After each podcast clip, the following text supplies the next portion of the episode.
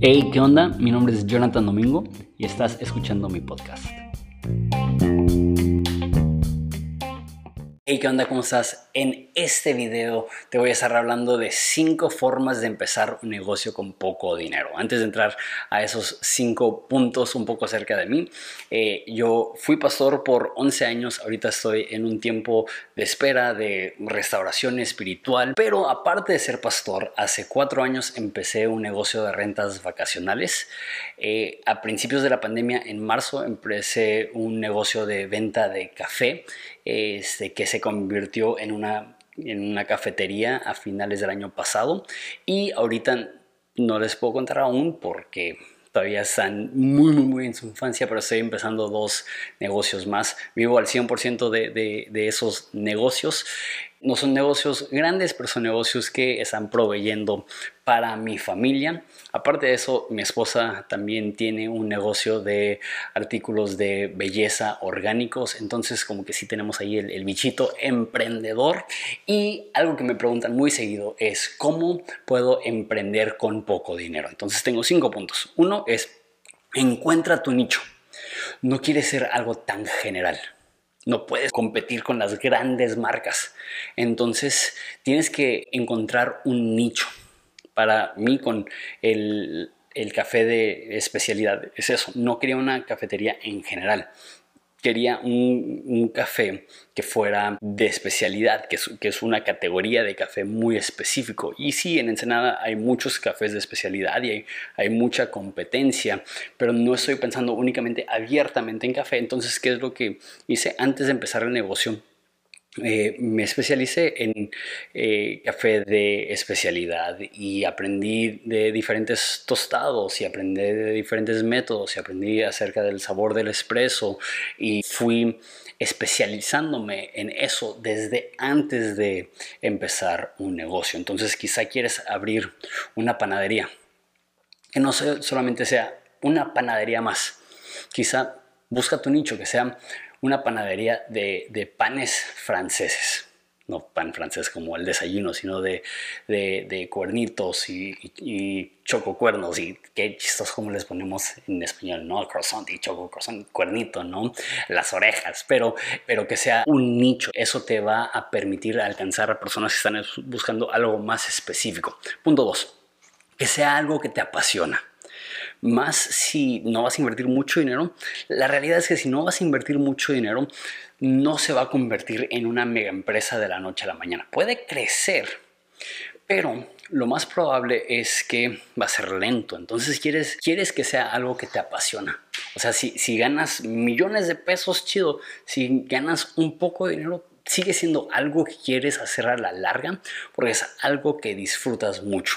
El negocio que más provee para mi familia es el negocio de rentas vacacionales, pero el negocio del café sí, sí provee ahí un poquito, pero ha habido temporadas, no he tenido la, cafetería 10 meses. Ya han habido algunos meses que digo, oh, no ha dejado mucho, o oh, un poco de pérdida este mes, pero para mí es una pasión el café, entonces no es como, oh, necesito que esté produciendo una millonada para que valga la pena. No, a mí me encanta tener mi propia cafetería, que sea algo que te apasiona.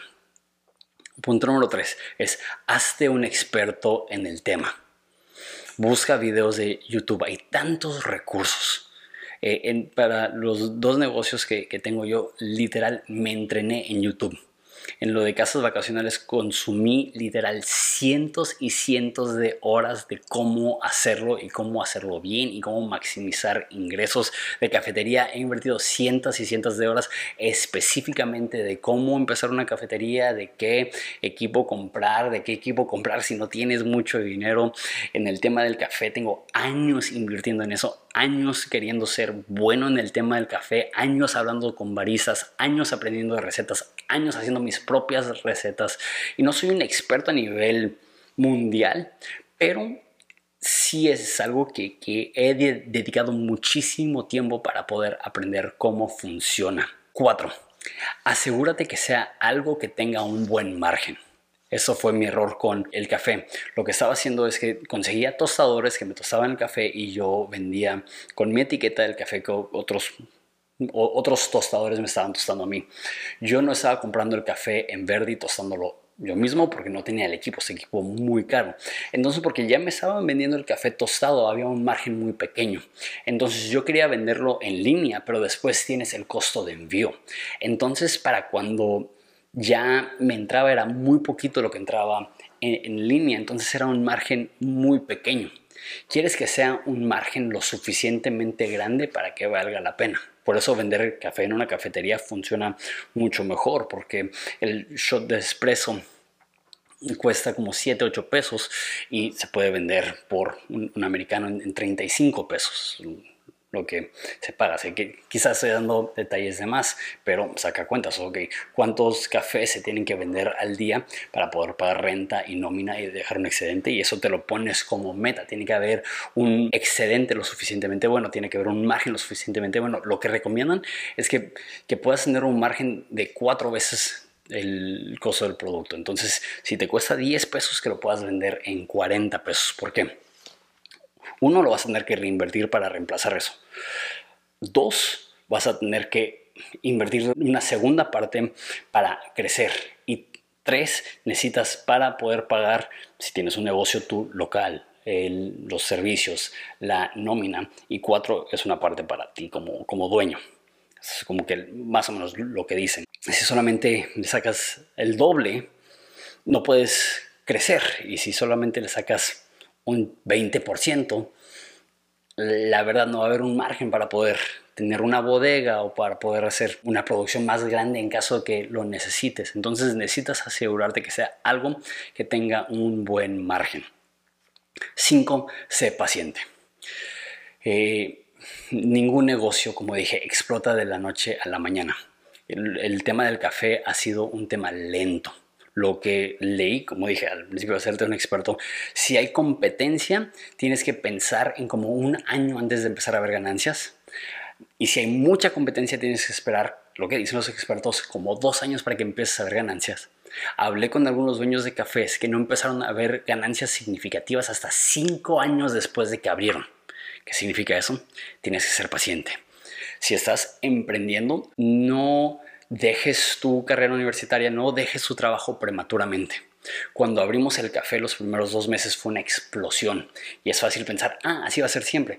No, cuando empiezas la gente quiere probar lo nuevo, la gente tiene curiosidad, tus amigos y familiares te, te quieren estar apoyando, pero eso no continúa. Entonces un negocio casi siempre va a empezar con un boom, después baja, después vas creciendo tu clientela real de poco a poco. Entonces, sé paciente. En México los salarios son bajos, entonces si quieres tener un ingreso mayor, la mayoría de gente tiene que emprender, pero la gente se desespera porque no, ve el crecimiento grande. Quizá te va a tomar 7 años para que tu negocio pueda ser de lo que vives de tiempo completo. Quizá te va a tomar 10 años, pero si le estás invirtiendo poco a poco, siendo apasionado, siendo, haciendo algo que te encanta entonces va a valer la pena. Emprender es algo muy chido, es algo divertido, es algo que te provee libertad, pero necesitas ser muy dedicado, muy disciplinado, muy entregado, muy comprometido con desarrollarte aquí antes de invertir un peso y si haces estas cosas te garantizo que vas a poder empezar un negocio con poco dinero.